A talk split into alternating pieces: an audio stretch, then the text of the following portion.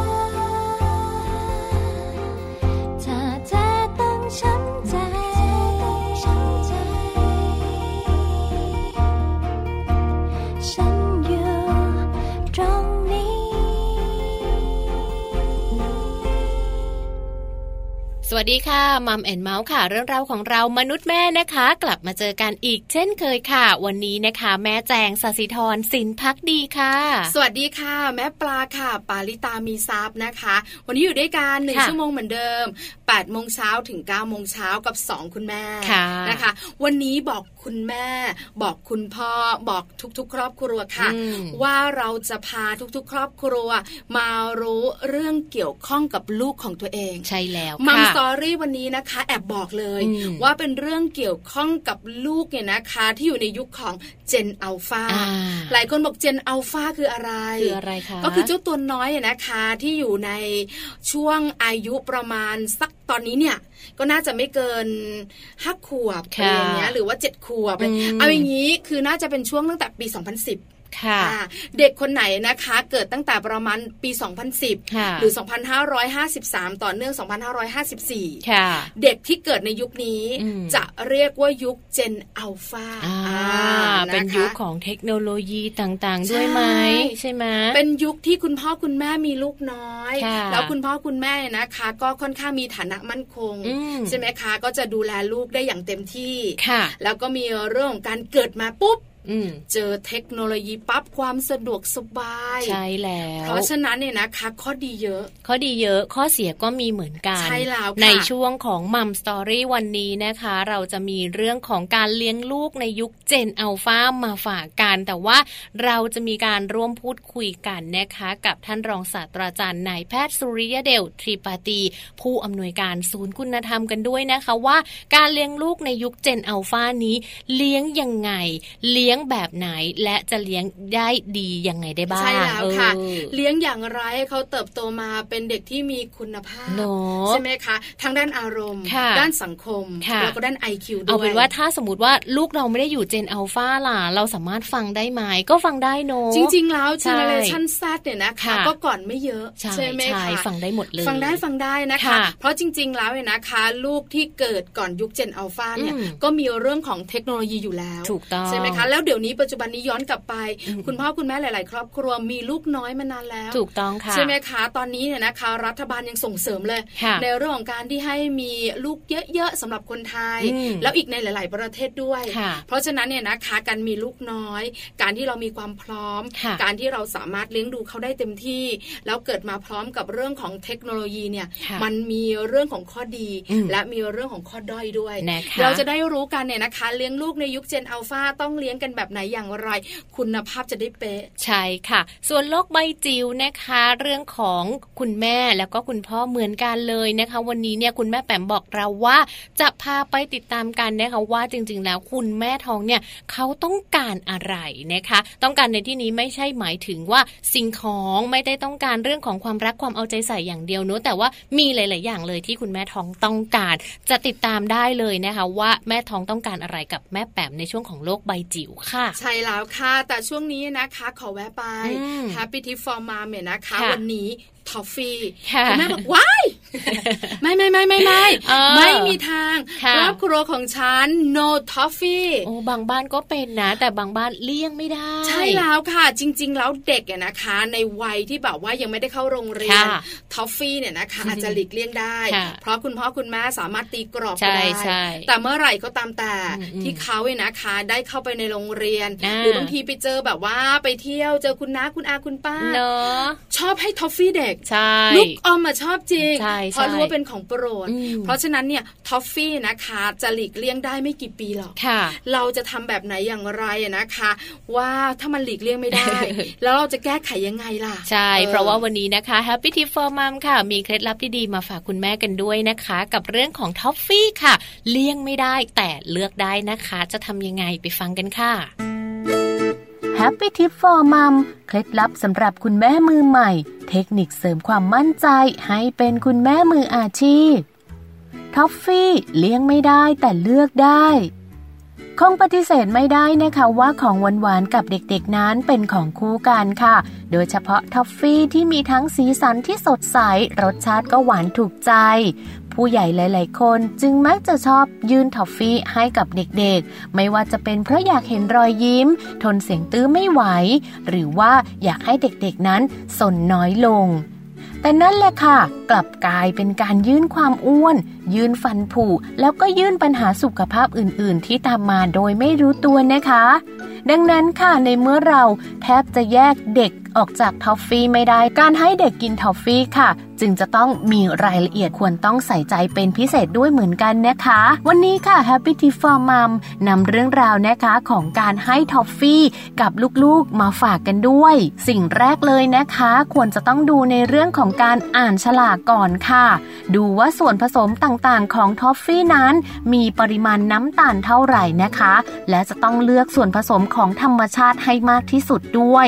ซึ่งทอฟฟี่ธรรมชาตินะคะ ก็จะเป็นทอฟฟี่ที่ทำมาจากวัตถุดิบธรรมชาติ เช่น น้ำตาลมะพร้าว นม กล้วย หรือว่าผลไม้ชนิดต่างๆ ค่ะ คุณพ่อคุณแม่นะคะ ควรจะต้องเลี่ยงทอฟฟี่แบบที่อมนานค่ะ เพราะทอฟฟี่แบบนี้ส่งผลเสีย เนื่องจากเป็นการเพิ่มเวลา และปริมาณของน้ำตาลให้เชื้อจุลินทรีย์ ใช้สร้างกรด ซึ่งเป็นสาเหตุของฟันผุมากยิ่งขึ้น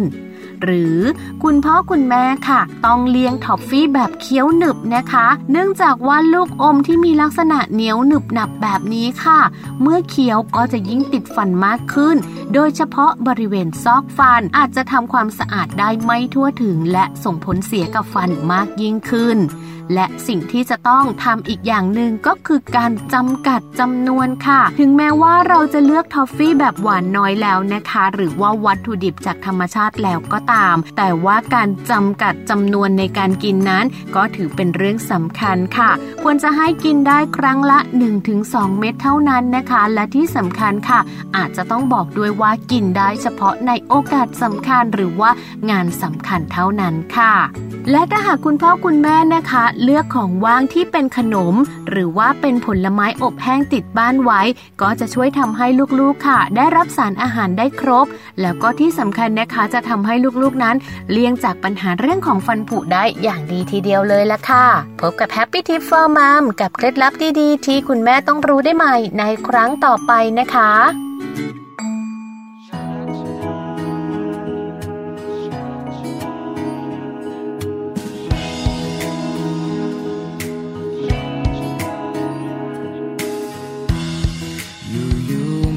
ก็ใจหาย อยู่ๆก็เสียน้ำตา อุตส่าห์ลืมเรื่องวันนั้น อยู่ๆมันก็คิดขึ้นมา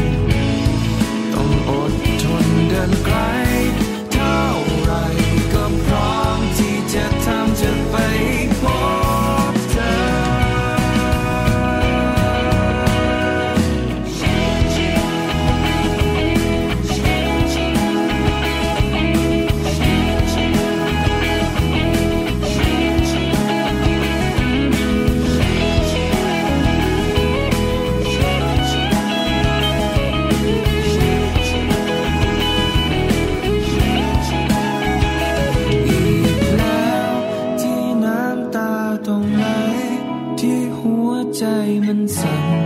ยังจดจำแค่เพียงเรื่องเธอ อีกแล้วยิ่งฝืนใจ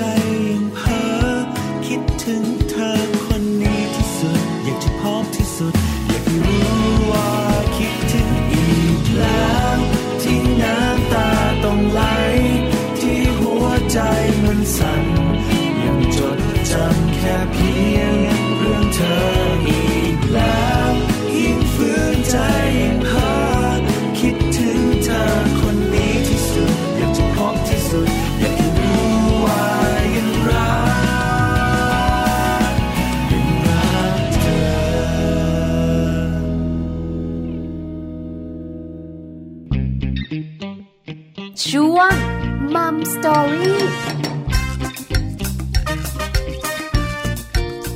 ค่ะวันนี้นะคะ เรื่องราวที่เราจะชวนคุณแม่หลาย ๆ คนนะคะมาติดตามพวกเราด้วยค่ะ นั่นก็คือเรื่องราวของการเลี้ยงลูกในยุค เจนอัลฟานะคะ แม่ปลา เพราะว่าในยุคเจนอัลฟาเนี่ยเป็นยุคที่หลาย ๆ คนบ่นเลยค่ะว่าเลี้ยงลูกได้ยากมากเลยทีเดียว ใช่แล้วละค่ะมัมสอรี่ของเราวันนี้นะคะ จะมีเรื่องราวของการเลี้ยงลูกยุคเจนอัลฟาค่ะหลายคนเนี่ยนะคะก็สงสัยกันอืมว่าเจนอัลฟาคืออะไรนะคะอืมเราบอกกันค่ะไปเบื้องต้นเล็กคร่าวๆๆน้อยๆกันดีกว่านะคะ ว่าจริง ๆ แล้วเนี่ยเขาคือเด็กที่อยู่ในยุคที่อาจจะเป็นประมาณว่าอาวัย 2010 เป็นต้นไปค่ะแล้วก็ยาวๆไปนะคะ แล้วก็เกิดมาในยุคของที่คุณพ่อคุณแม่พร้อมอืมมีครอบครัวขนาดเล็กซะส่วนใหญ่ครอบครัวเล็กใช่ค่ะแล้วนะคะ เพราะฉะนั้นเนี่ยคุณแม่หลาย ๆ ท่านเนี่ยนะคะ ถ้าอยู่ในยุคนี้ตั้งใจฟังใช่ ถ้าอยู่ในยุคอื่น ๆ บอกเลยนะคะ ข้อมูลจากคุณหมอสุริยะเดลของเราเนี่ยก็สามารถนำไปปรับใช้ได้ในทุก ๆ ยุคเลยค่ะ ใช่ค่ะ เพราะว่าเดี๋ยวเราจะร่วมพูดคุยกันนะคะ กับคุณหมอเดลหรือว่ารองศาสตราจารย์นายแพทย์สุริยะเดลทรีปาตีค่ะ ท่านเป็นผู้อำนวยการของศูนย์คุณธรรมด้วยนะคะ ท่านจะมาให้ให้ข้อมูลกับแม่ๆทุก ๆ ท่านเลยนะคะ ว่าการเลี้ยงลูกในยุคเจนอัลฟานั้นจะต้องทำยังไงบ้าง และยุคเจนอัลฟามีลักษณะพิเศษยังไง มีจุดไหนที่อ่อนไหวมีจุดไหนที่ทาง คุณพ่อคุณแม่จะต้องส่งเสริมกันบ้าง ต้องไปฟังพร้อมกัน แล้วก็คุณหมอเดลอยู่กับเราในสายแล้วด้วยค่ะ สวัสดีค่ะ คุณหมอเดลค่ะ ครับ สวัสดีครับ สวัสดีแม่แจงแม่ปลา และสวัสดีผู้ฟังทุกท่านครับ ค่ะ สวัสดีค่ะคุณหมอคะ วันนี้นะคะมีเรื่องสอบถามคุณหมอ ขอความรู้คุณหมอเนี่ยนะคะ ในเรื่องของลูกๆยุคเจนอัลฟาค่ะคุณพ่อคุณแม่หลายอ๋ๆอครอบครับครัวนะคะ อยู่ในช่วงยุคนี้พอดีค่ะ คุณคุณหมอคะค่ะ ขอความรู้ก่อนอ๋อเริ่มต้นเลยค่ะ เจนอัลฟาเป็นยุคแบบไหนอย่างไรแล้วเด็กที่เกิดมามาในยุคนี้เป็นยังไงคะคุณหมอคะเอ่อ การแบ่งเจเนอเรชันที่มีการแบ่งกันเนี่ยเอ่อมันเป็นจริง ๆ ต้องบอกว่าทางภาคอุตสาหกรรมโลกค่ะเอ่อในเวลาที่เขาแบ่ง Gen ที่เราคงเคยได้ยินนะเนาะที่ว่ามี baby boomer ค่ะมียุคของเจน X เจน Y เจน Z แล้วตอนนี้มาพูดถึงคำว่าอัลฟากันอยู่เนี่ย จริง ๆ อันนี้เป็นกระบวนการแบ่งเพื่อวิเคราะห์พฤติกรรมของผู้บริโภค อันนี้คือภาคอุตสาหกรรมเขานะค่ะเอ่อเป็นแวดแวดวงนานาชาติที่เขาแบ่งกลุ่มพวกนี้ออกมาเอ่อเพื่อที่จะไปดูว่าพฤติกรรมของผู้บริโภคจะเปลี่ยนไปไหมอ่าสินค้าหรือผลิตภัณฑ์ของเขาเขาควรจะตอบสนองต่อผู้บริโภคที่มีคุณลักษณะเปลี่ยนไปอย่างไรเอ่อในขณะเดียวกันเองเนี่ยหมอก็เลยได้มีโอกาสเอ่อได้ทำงาน คือควบคุมวิทยานิพนธ์ของปริญญาเอกที่ของคณะครุศาสตร์จุฬาค่ะเอ่อหลายปีมาแล้วก็ได้มีโอกาสที่จะเอาสิ่งนี้มาวิเคราะห์ แทนว่าเอ๊ะแล้วถ้าเจเนอเรชันอัลฟาเนี่ยนอกจากไปดูในเรื่องของพฤติกรรมการบริโภค แล้วพฤติกรรมในการใช้ชีวิต รวมไปจนถึงพฤติกรรมของเขาเองเนี่ยมันจะมีจุดอ่อนไหวอย่างไรจุดเข้มแข็งของเขาอย่างไรบ้างเนี่ยเราก็ได้มีโอกาสออถอดรหัสตรงนี้ออกมา ทีนี้ในในทัศนะของหมอเองเนี่ยเท่าที่เราถอดรหัสพวกนี้ออกมาเอง ตั้งแต่ตอนที่หมออยู่ที่สถาบันแห่งชาติ พื่อการพัฒนาเด็กและครอบครัวไม่โดนนะนะค่ะตอนนั้นที่มีการถอดรหัสพวกนี้เนี่ยเราถอดออกมาเป็นสัตตลักษณะฮะค่ะเขาเรียกว่าคุณลักษณะอยู่หกเจ็ดประการ ประเด็นที่หนึ่งเลยเนี่ย เด็กในยุคสมัยนี้ก็จะกลายเป็นอินเขาเรียกปัจเจกอินโดริซึมนะค่ะมีความเป็นปัจเจกมากขึ้นอืมหมายถึงถ้าย้อนอดีตกลับไปเนี่ย มนุษย์เป็นสัตว์สังคม แล้วเราก็อยู่ร่วมกัน พี่ป้าน้าอาลุงย่ายายเอ่อเราอยู่ร่วมกันนะนะแต่ในเด็กยุคปัจจุบันนี้เนี่ยเขาจะอยู่เป็นปัจเจกได้ง่ายขึ้นอืมแล้วไม่เหงาด้วยอืมค่ะเพราะอะไรฮะเพราะเขามีดิจิทัลให้เล่นไงอืมค่ะความจริงไม่ต้องรอถึงเจนอัลฟาในบอกว่าเจนซีหรือแม้กระทั่งผู้ใหญ่ปัจจุบันนี้บางทีก็เป็นนะค่ะคือวันๆไม่จะนั่งทำอะไรหมกตัวอยู่ในห้องหมายถึงก็ทำอะไรอะก็นั่งเล่นอืมเอ่อ โทรศัพโทรศัพท์ท์อะไรของตัวเองอยู่กับตัวเองค่ะสื่อสารกับคนนอกซึ่งอาจจะไม่ได้รู้จักไม่ได้สนิทมักคุ้นเลย แต่ก็อืมสามารถแก้คลายเหงาของตัวของเขาเองไปได้อืมความเป็นปัจเจกเนี่ยมันก็มีมากขึ้นค่ะจุดอ่อนไหวที่เกิดขึ้นบนความเป็นปัจเจกที่มากขึ้นก็คือทักษะในการเข้ากับสังคมโอ้ค่ะจะอ่อนไหวทันที หมายความว่าเอ่อเด็กจะไม่มีทักษะในการเข้ากับสังคมอืม ไม่ใช่เขาไม่มีสังคมนะหมอก็เอิ่มที่พูดนี่ก็ไม่ใช่หมายถึงว่าเด็ก ๆเขาจะไม่มีสังเขามีสังคมนะแต่ทักษะในการอยู่ร่วมกันในสังคมนี่มันก็มีมีศิลปะศาสตร์และศิลป์เอาง่าย ๆ สมัยหมอเด็กๆ คุณแม่ให้ทำกับข้าวอะไรเสร็จปุ๊บก็เอาไปให้ข้างบ้านอืมใช่ค่ะแล้วก็เสริมสัมพันธภาพซึ่งกันและการทำไปทำมา เราก็ได้ความแน่นแฟ้นของชุมชน เรารู้จักชุมชน พี่ป้านาอาก็รู้จักเรา แล้วเราก็รู้จักในการมีขนบธรรมเนียมวัฒนธรรมประเพณีไปลามาไหว้มีการอันนี้ก็อันนี้คือทักษะการอยู่ร่วมในสังคมทั้งสิ้นเลยนะค่ะมีมารยาทรู้จักในการที่จะเอ่อเคารพนบนอบอะไรทั้งหลายพวกอย่างเงี้ยค่ะภาพในลักษณะอย่างนี้อะสำหรับ generation Alpha จะเป็นจุดอ่อนไหวทันทีครับอืมค่ะ ค่ะ อันนี้ประเด็นแรกละ ประเด็นที่สองเนื่องจากว่าเด็กใน generation Alpha เนี่ยเกิดมาปุ๊บก็มีดิจิทัลอืมค่ะพอเกิดมาปุ๊บก็มีดิจิทัลทุกอย่างแน่นอนดิจิทัลที่มันมีอยู่ทั้งหมดนี้เนี่ย มันจะทำให้เขายิ่งถ้าเกิดบ้านไหนส่งเสริมเร็ว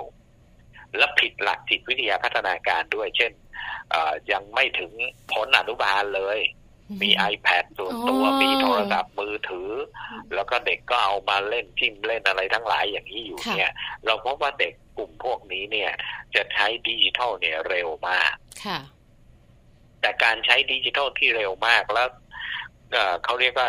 โฟกัสไปที่อยู่แค่เฉพาะการใช้ดิจิทัลเนี่ยจะทำให้มิตรไมตรีของเขาลดลงครับ เขาเรียกว่า less of human contact ความหมายก็คือปฏิสัมพันธ์ต่อคนต่อคนเนี่ยเอ่อเอ่อแต่ตาแข็งขึ้นนะว่าง่ายๆแลนออฟสมายจะมาลายสูนะเอาเอเนี่ยอนะคะอันนี้น่าห่วงค่ะคุณหมอเป็นแบค่ะบประเภทประเภทเออง่ายๆเลยเนี่ยค่ะก็คือที่แลนด์ออฟสมายที่เราเคยคิดว่าสยามเมืองยิ้มค่ะเราจะมีมิตรไมตรีต่อกัน แต่ในจุด ของเด็กเจนอัลฟาจะอ่อนไหวมากเรื่องนี้ก็คือว่า เพราะเขาเออเขาเออไม่ได้มีความผูกพันปฏิสัมพันธ์ที่จะร่วมทุกข์ร่วมสุขจะต้องอะไรทั้งหลายมันมีดิจิทัลเข้ามาอำนวยความสะดวกพวกนี้หมดเลยค่ะอืมค่ะอันไม่นี้เป็นไม่คุณจำลักษณะที่สองค่ะอืมอาจจะไม่จำเป็นต้องขอความช่วยเหลือค่ะเพราะเขามีเรื่องของเทคโนโลยีคอยเป็นตัวช่วยเขาอยู่แล้ว เออน่าใช่ห่วงนะคะใช่คุณหมอครับใช่ไหมค่ะคะ ใช่ แล้วก็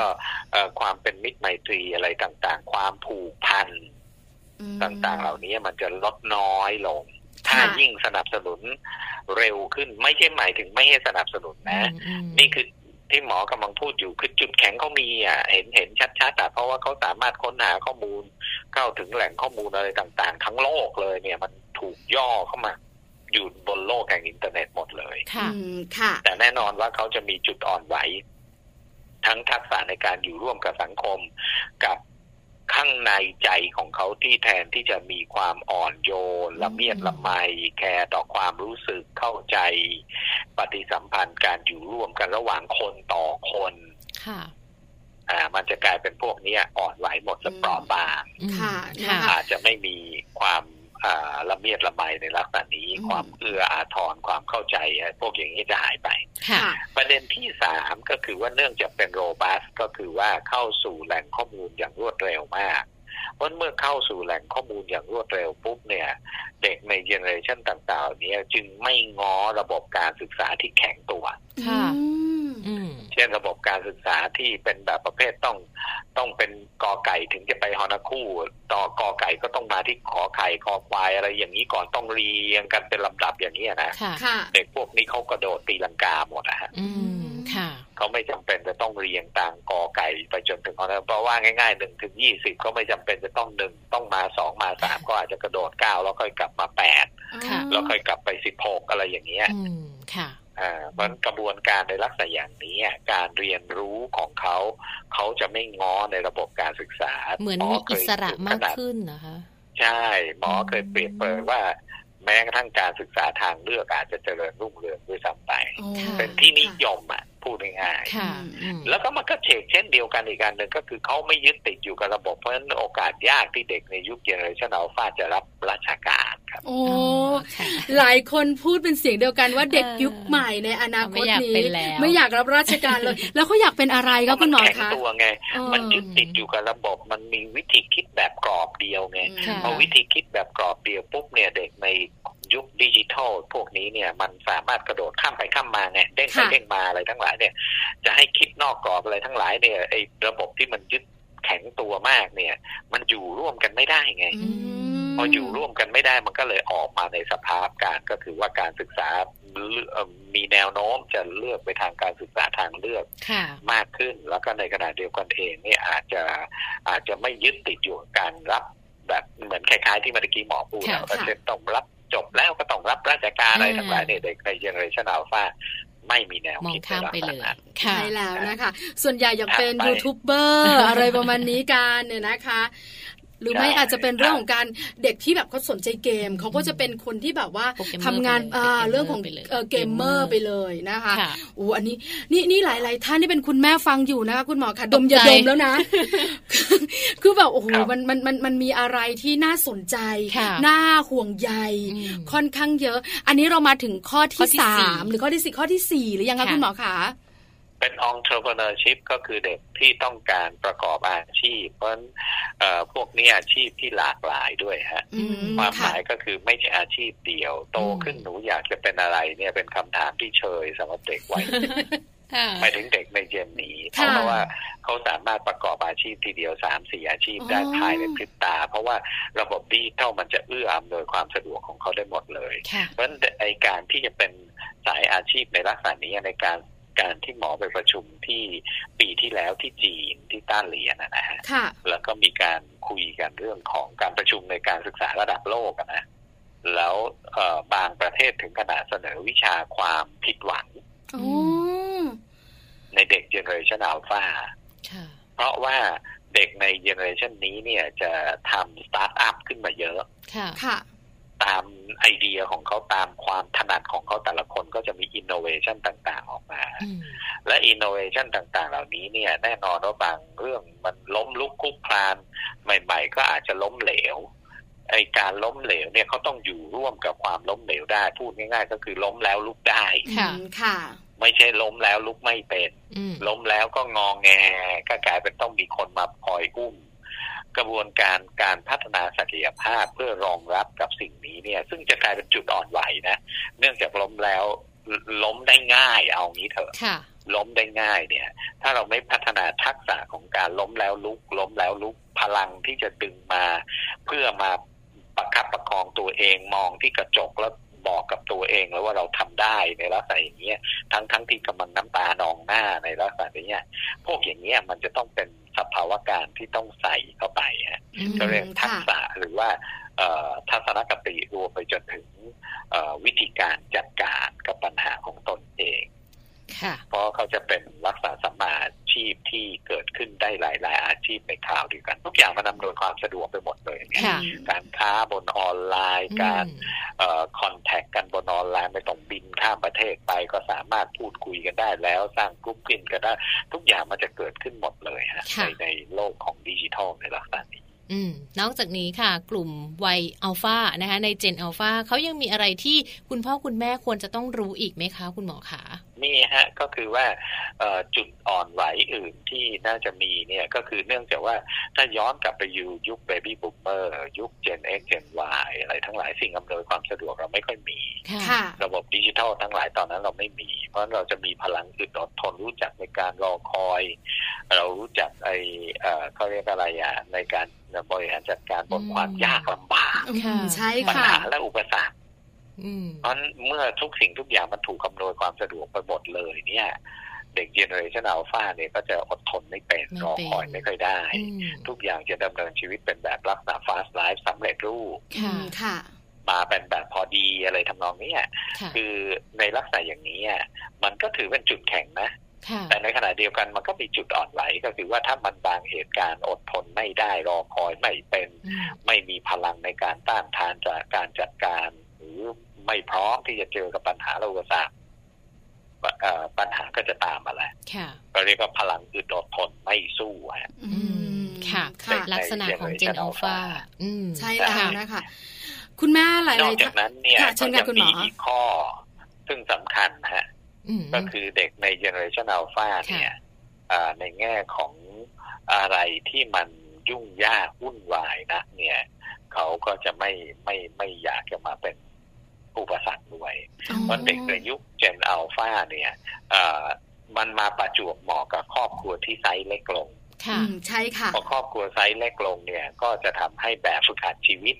ในการที่จะพูดถึงคำว่าคุณธรรม คุณธรรมก็อาจจะถูกวางขึ้นหิ้งอืมเพราะมันจับต้องยากค่ะ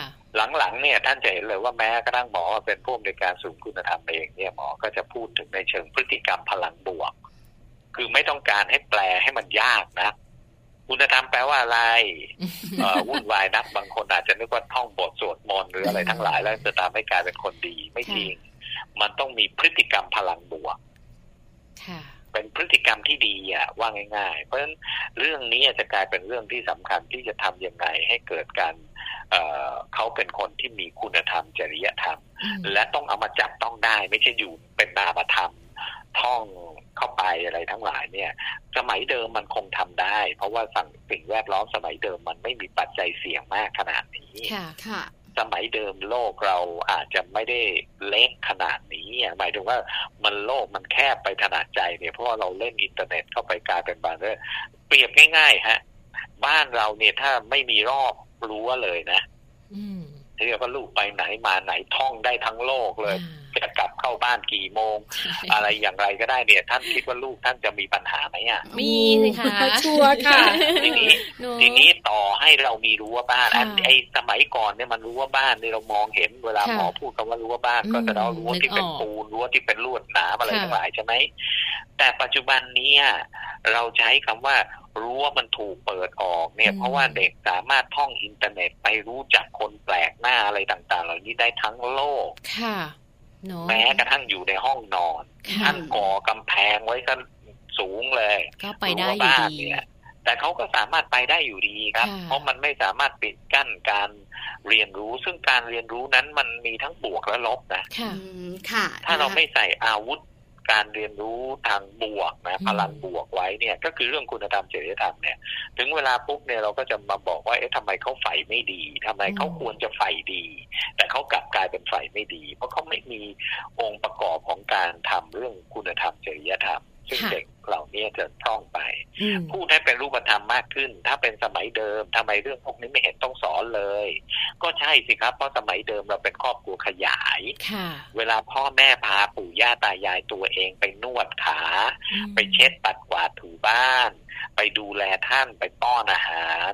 ไอ้ความดีในลักษณะนั้นน่ะมันไม่ได้ต้องสอนเลย แต่ค่ะหลานที่บ้านก็คือลูกเราเองเนี่ยมันก็เห็นอยู่ว่าพ่อเราทำแบบนั้นค่ะ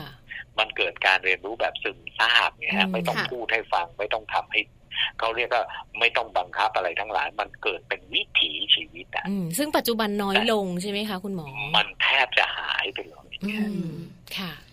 คุณธรรมมันก็เลยกลายเป็นขึ้นหิ้งฮะอ๋อเหมือนนามธรรมฮะค่ะมองไม่ออก เอ๊ะ คนดีเขาทำกันยังไงเขาเป็นยังไง มองไม่ออก แต่ถ้าสมัยก่อนไม่เห็นต้องพูดเลยก็ใช่ เพราะเรามีแบบฝึกหัดชีวิตเยอะไง มันค่ะเป็นวิถีชีวิตไง ดังนั้นมันก็จะกลายมาเป็นปัญหาของคุณพ่อคุณแม่ที่มีลูกในยุคเจนอัลฟาค่ะว่าถ้าลูกอยู่ในยุคเจนอัลฟาค่ะ มีพฤติกรรมแบบนี้หรือว่ามีสิ่งต่างๆ ที่เอ่อเขาสามารถที่จะดูได้ทำตามได้ คุณพ่อคุณแม่ค่ะควรจะต้องมีวิธีการยังไงในการดูแลลูกในเจนนี้คะคุณหมอคะเอ่อเอาง่ายๆเนี่ยห้าเรื่องที่หมอสะท้อนไว้ที่จะรับมือเด็กเจนอัลฟาได้เนี่ยนะ คือค่ะหนึ่งรักอบอุ่นและไว้วางใจค่ะอืม ถ้าบ้านเนี่ยไม่เป็นบ้านที่มีความรักและอบอุ่นไว้วางใจเขาจะวิ่งหาความรักข้างนอกครับ อืมค่ะ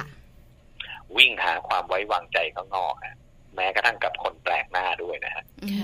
มค่ะเพราะฉะนั้นเราบ้านเนี่ยต้องรักอบอุ่นและไว้วางใจ แต่รักในยะของหมอเนี่ย สะท้อนไว้ลึกนะครับ ว่าเป็นรักร่วมทุกข์และร่วมสุขครับเออค่ะนะคะ ไม่ใช่สุขอย่างเดียวนะคะ คุณแม่ค่ะไม่ใช่สุขอย่างเดียวอืมเช่น รักร่วมทุกข์ร่วมสุขบ้าน ก็กลายเป็นการร่วมทุกข์ร่วมสุขไปด้วยกัน งานบ้านก็ถือเป็นการร่วมทุกข์ร่วมสุขไปด้วยกัน เช่นค่ะปัดกวาดถูบ้านซักผ้านี่มันเบสิกมากเลยอืมคุณพ่อคุณแม่ดึงเข้ามาได้ไหมแล้วก็ไม่ต้องบอกนะว่าบ้านฉันรวยมีพี่เลี้ยงมีคนใช้แล้วให้เขาทำงานไปก็ใช่ครับ แต่ท่านจะฝึกหัดลูกไหมล่ะมหรือท่านจะฝึกลูกของท่านให้กลายเป็นโรบอทเดินได้อะครับอืมค่ะ ที่เขาไม่มีชีวิตจิตใจไม่ต้องมาพูดถึงคุณธรรมกันแล้ว วันหนึ่งเขาก็จะกลับมาทิ้งท่านนะครับค่ะอืมค่ะค่ะ ก็ต้องกลับมาฝึกอยู่ดี แล้วฝึกตั้งแต่เล็ก ๆ ไปเลย ให้กลายเป็นวิถีชีวิต ผมใช้คำว่าวิถีชีวิตนะ ไม่ใช่งานสร้างภาพนะครับอืมค่ะค่ะให้เป็นประจำไปเลยอันนี้คืองานวิถีชีวิตค่ะเป็นประจำจนอืมกลายเป็นมีความรู้สึกว่านี่คือวิถีชีวิตเนาพ่อะแม่ลูกร่วมทุกข์ร่วมสุขไปด้วยกันค่ะและนี่คืองานภายในงานบ้านเพราะฉะนั้นรักอบอุ่นและไว้วางใจค่ะอบอุ่นไว้วางใจก็แสดงว่าท่านเองก็จะต้องเออสามารถที่จะทำให้เมื่อเด็กก้าวเข้าบ้านแล้วมันไม่ใช่กลายเป็นหน้ายักษ์แม่อืมแม่หน้ายักษ์ลอยมาเลยคุณพ่อหน้ายักษ์ลอยมาเลยค่ะอันนี้ไม่เกิดความไว้วางใจแน่ไม่ค่ะสามารถมาปรึกษาหารือกันได้แน่อืมนะนะคะประเด็นค่ะที่สองคุณพ่อคุณแม่ครับ ในยุคเจนอัลฟาพูดให้น้อยลงครับ พูดให้น้อยลงครับ คุณหมอฟังค่ะให้มากขึ้นครับ คือคุณแม่หลายคนบอกพูดให้น้อยลง เออฉันจะทำได้ไหมแต่พอคุณหมอตอบมาว่า ฟังให้มากขึ้นค่ะทำไมล่ะคะใช่คุณหมอคะ ฟังให้มากขึ้น เพราะสำคัญนะเพราะถ้าท่านไม่ฟังลูกเลย เนี่ยท่านจะไม่รู้ความคิดของเขา ท่านจะไม่รู้ความรู้สึกของเขา เพราะโลกของเขาใบใหญ่มาก มันคือทั้งโลกเลย เพราะเขาท่องอินเทอร์เน็ตของเขาได้เลย วันดีคืนดี ถ้าท่านฟังดีๆ เนี่ย ท่านจะรู้เลยว่าวันๆให้ลูกไปท่องอินเทอร์เน็ตอยู่ที่ไหน ไม่ต้องไปเที่ยวแอบดู ขอเจาะรหัสหน่อย แล้วทำให้เกิดความไม่ไว้วางใจเนี่ยรักอบอุ่นและไว้วางใจมันจะไม่ไว้วางใจกันตรงนี้แหละครับค่ะค่ะแต่ถ้าเนอะท่านสามารถถ้า ท่านสามารถทำให้การเป็นการสื่อสารด้วยการฟัง ท่านเป็นผู้ฟัง การฟังมีสามระดับคือฟังอย่างเดียว ฟังแล้วสะท้อนความรู้สึกไอ้ฟังอย่างเดียวท่านเอ่อแม่แจงแม่ปลารู้ไหมบางทีเนี่ย ผมว่าผู้ฟังก็คงไม่กอกค่ะบางบ้านไม่หาคนฟังไม่เจอนะผมอืมทุกคนพูดหมดเลยอะค่ะค่ะ เพราะฉะนั้นเป็นการเราควรจะต้องไปนั่งฟัฟังงมากขึ้น อ่าเราต้องอืมฟังมากขึ้นค่ะฟังอย่างเดียวก็ได้ ยังค่ะไม่ต้องพูดเลย ลูกมีอะไรดีๆ มาเล่าสู่กันฟังลูกอ่ามีมีอะไรไม่สบายใจมาเล่าให้พ่อฟังสิเนาะจริง ๆ พ่อก็ยังแก้ปัญหาให้ไม่ได้หรอกแต่ค่ะอย่างน้อยเขาก็ได้ระบายได้อารัรบมณ์ฟัของงเขาไปอืมค่ะฟังในระดับที่สองคือฟังแล้วสะท้อนความรู้สึกที่ดีนะอืมไม่ค่ะสะท้อนอะความรู้สึกที่แย่นะค่ะอ่า ทำให้เขาได้มีความรู้สึกว่ามีคนสนใจเราอยู่อืมไม่ใช่ไม่มีใครสนใจเลยเออลูกสมัยแม่เป็นวัยรุ่นลูกแม่ก็คิดเหมือนตั้มนี่แหละอืมไหนลองเล่าต่อที่เออมันฟังดูดีนะ ค่ะเนาะฟังในระดับที่สามคือเหลาความคิดครับค่ะอืม เหลาความคิดก็ใช้คำถามสามคำถามที่หมอ เคยพูดหลายครั้งหลายเวทีเลย ก็คือรู้สึกอย่างไรคิดไงและจะทำยังไง อืมค่ะค่ะเนี่ยหน้าที่ของพ่อแม่ใช้ได้เด็กทุกวัยเลยฮะแม้กระทั่งวัยรุ่นค่ะ ลูกเห็นแล้วลูกรู้สึกยังไงล่ะ ลูกคิดว่ามันเกิดจากอะไร แล้วลูกคิดว่าถ้าจะแก้ปัญหาไม่ให้เกิดแบบนั้นในยลูกมีวิธีแก้ยังไง อืมค่ะ นะ ระดับของการฟังก็สำคัญเหมือนกัน อ่านี่คือสองข้อแล้วนะฮะค่ะอัที่สามมีห้าข้อฮะ อันที่สามก็คือว่าบ้านต้องมีวินัยครับ ถ้าค่ะบ้านไหนที่ฝึกวินัยไม่ได้ แล้วก็จะบอกว่าเป็นครอบครัวขยายฝึกวินัยไม่ได้เนี่ยอันนี้มันจะเละทั้งบ้านละครับ อืม ค่ะคนบ้านต้องมีวินัยแต่วินัยนั้นเป็นวินัยเชิงบวกคำว่าวินัยนี่ไม่ใช่วินัยแบบเก็บกดอ่าสร้างความตึงเครียดใช้อำนาจ ใช้การลงโทษ ใช้การตีเตียนประชดกันไม่ใช่นะได้โปรดเข้าใจด้วย วินัยเชิงบวกคือเทคนิคการบริหารลูกอย่างสร้างสรรค์ค่ะ อย่างสร้างสรรค์นะฮะแต่สามารถบริหารจัดการลูกได้ ไม่ใช่หมายถึงว่าไม่ต้องมีวินัยกันเลยอืมแล้วพ่อกับแม่ต้องวินัยมาตรฐานเดียวกัน ไม่ใช่พ่อใจดีหายแม่ดูดันอันนี้ก็มีปัญหาแน่ค่ะนะข้อที่สี่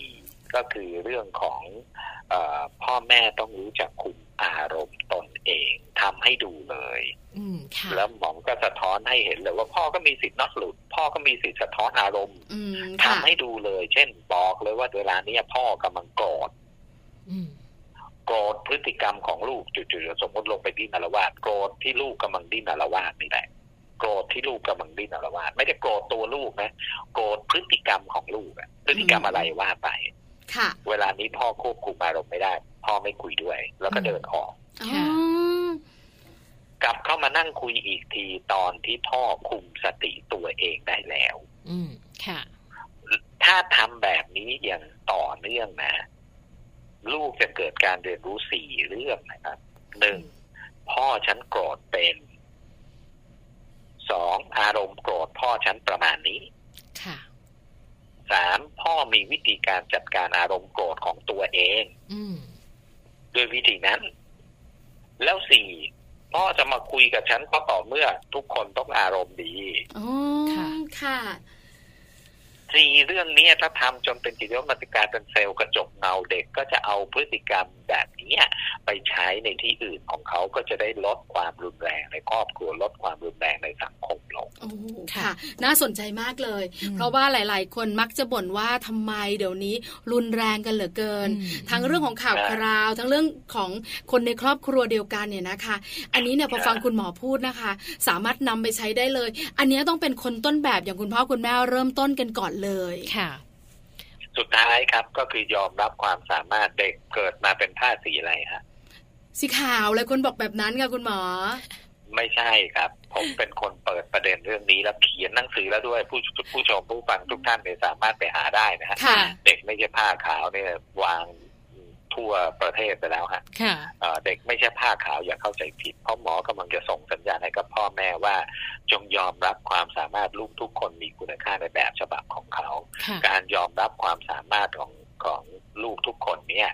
เอ่อท่านดูไหมท่านจะได้หัวใจของลูก ในย่านนี้หมอส่งสะท้อนสองอย่างหนึ่งก็คืออย่าเลี้ยงลูกแบบเปรียบเทียบอืมค่ะสองก็คือยอมรับความสามารถบางคนอารมณ์ศิลปิน บางคนอาจจะอารมณ์แบบวิทยาศาสตร์คณิตอะไรของเขาค่ะ แต่ละคนก็มีศิลปะ แต่ละคนไม่เหมือนกันอย่าเปรียบเทียบเด็ดขาดอืมีทั้งเด็กเลี้ยงง่าย มีทั้งเด็กเลี้ยงยาก มีทั้งเด็กอ่อนไหวง่าย มีทั้งเด็กบ้าพลังค่ะบางบ้านเนี่ยในหนังสือเล่มที่หมอเขียนเนี่ย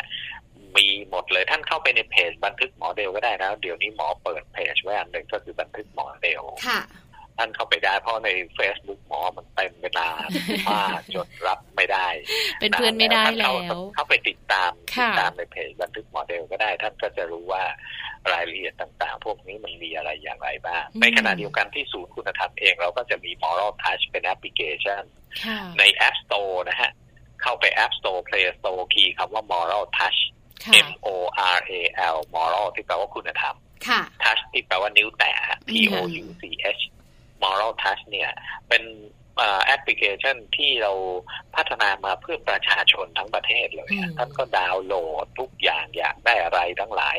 ตัวอย่างอะไรทั้งหลายก็มีในนั้นท่านก็เข้าไปดูได้ครับค่ะแล้วก็รวมทั้งเพจบันทึกโมเดลครับ อืมนะคะ ข้อมูลที่วันนี้คุณหมอเดลค่ะนำมาฝากพวกเรานะคะ ทุกๆทท่านเลยไม่ว่าจะเป็นลูกในยุคเจนอัลฟาและในยุคอื่น ๆ สามารถที่จะปรับใช้ สามารถที่จะนำไปใช้ได้ด้วยนะคะ เรียกว่าวันนี้ค่ะเราได้ข้อมูลในการเลี้ยงลูกอย่างชัดเจนแล้วก็เต็มที่หวังว่าคุณพ่อคุณแม่หลาย ๆ ท่านน่าจะทำตามที่คุณหมอแนะนำได้เหมือนกันนะคะ วันนี้รายการมัมแอนเมาส์ค่ะ แม่แจงแล้วก็แม่ปลานะคะ ต้องขอกราบขอบพระคุณค่ะ คุณหมอสุริยเดลทรีปาตีนะคะ ท่านผู้อำนวยการศูนย์คุณธรรมเป็นอย่างสูงเลยที่วันนี้คุณหมอมาร่วมร่วมพูดคุยกับเราในรายการด้วยค่ะ ขอบพระคุณนะคะ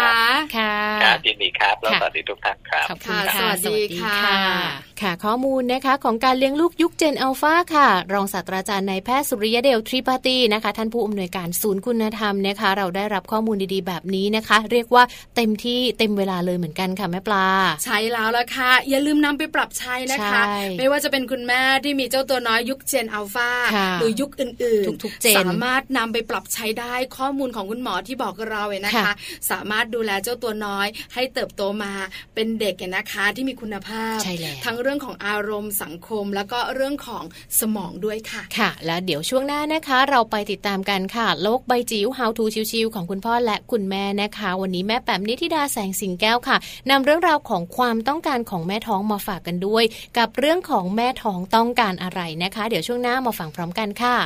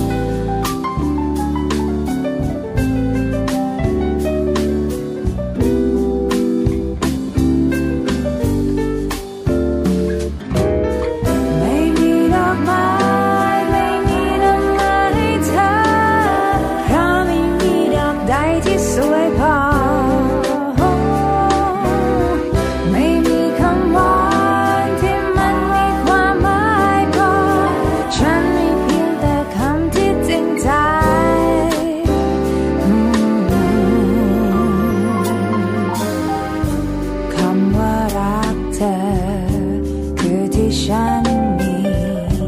แต่ว่าฉันที่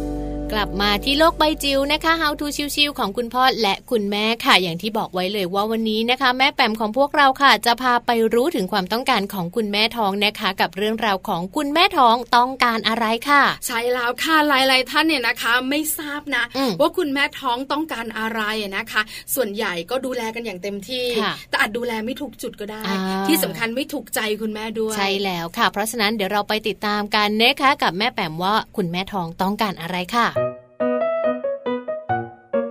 โลกใบจิ๋ว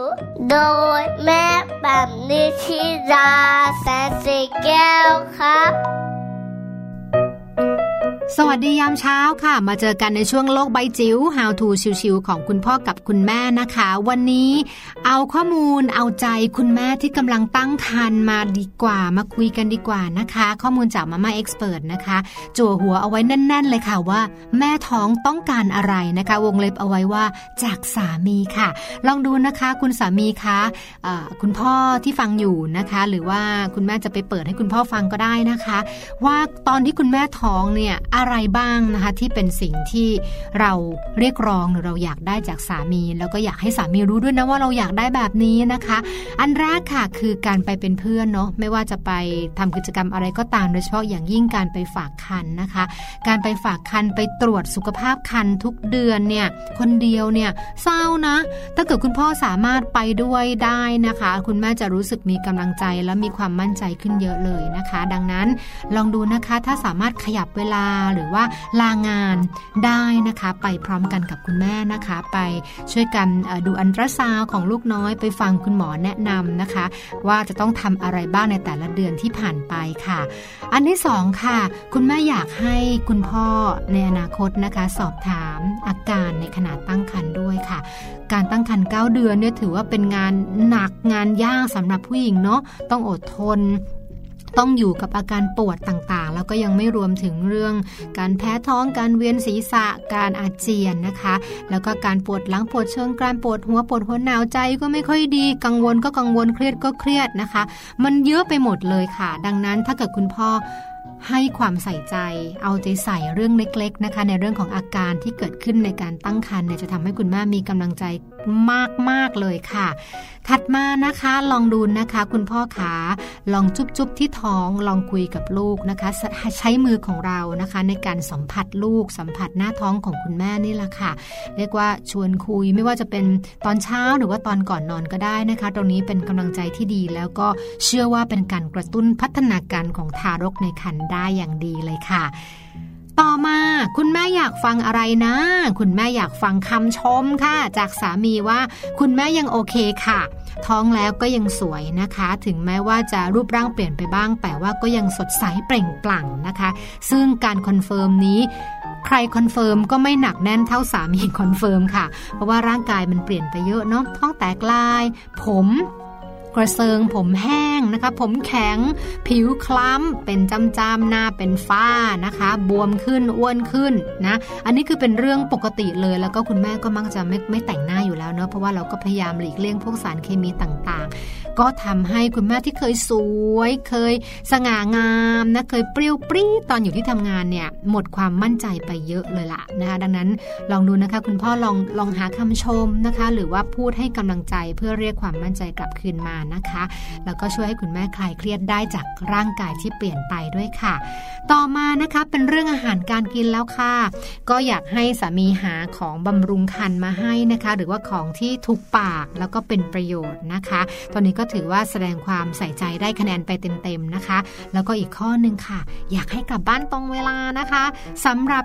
คุณสามีนะคะ ลองดูนะคะถ้าไหนกลับบ้านเร็วได้ แล้วกลับบ้านเร็วเนี่ยเป็นเซอร์ไพรส์ภรรยาจะมีความสุขมากเลยนะคะให้ให้เวลาด้วยกันใช้เวลาด้วยกันนะคะ กลับบ้านตรงเวลาหรือกลับก่อนก็ได้ก็จะเป็นวิธีในการผูกพันสร้างความผูกพันสร้างความสุขนะคะโดยเฉพาะอย่างยิ่งในเรื่องของจิตใจของคุณแม่ที่กำลังตั้งครรภ์ด้วยล่ะค่ะ แล้วก็อย่าลืมเนาะเอาใจตามใจหน่อยละกันนะคะ เมื่อก่อนเคยเหวียงเคยวีนเนาะทะเลาะกันทุกทีเลยนะคะ ตอนตั้งครรภ์นะตอนท้องก็เอาใจตามใจอยากได้อะไรก็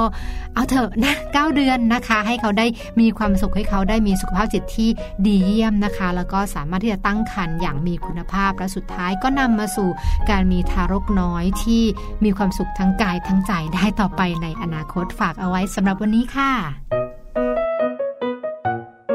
โลกใบจิ๋วโดยแม่แบบนิชิราแสนสีแก้วครับ ได้ฟังกันไปแล้วนะคะ ข้อมูลดีๆ ตรงนี้ค่ะ ติดตามกันได้ทุกๆ วันเลยนะคะ กับมัมแอนเมาส์ค่ะ พวกเราจะนำเรื่องของคุณแม่ของคุณลูกมาฝากกันเป็นประจำเลยค่ะ ใช่แล้วละค่ะ วันนี้เวลาหมดจริง ๆ แล้วค่ะเจอเราสองคนใหม่นะคะ พรุ่งนี้ค่ะ8โมงเช้าถึง9โมงเช้าเรื่องราวของเรามนุษย์แม่ค่ะ วันนี้ลาไปพร้อมกันทั้งสองแม่เลยนะคะ แม่แจงแล้วก็แม่ปลาค่ะ สวัสดีค่ะ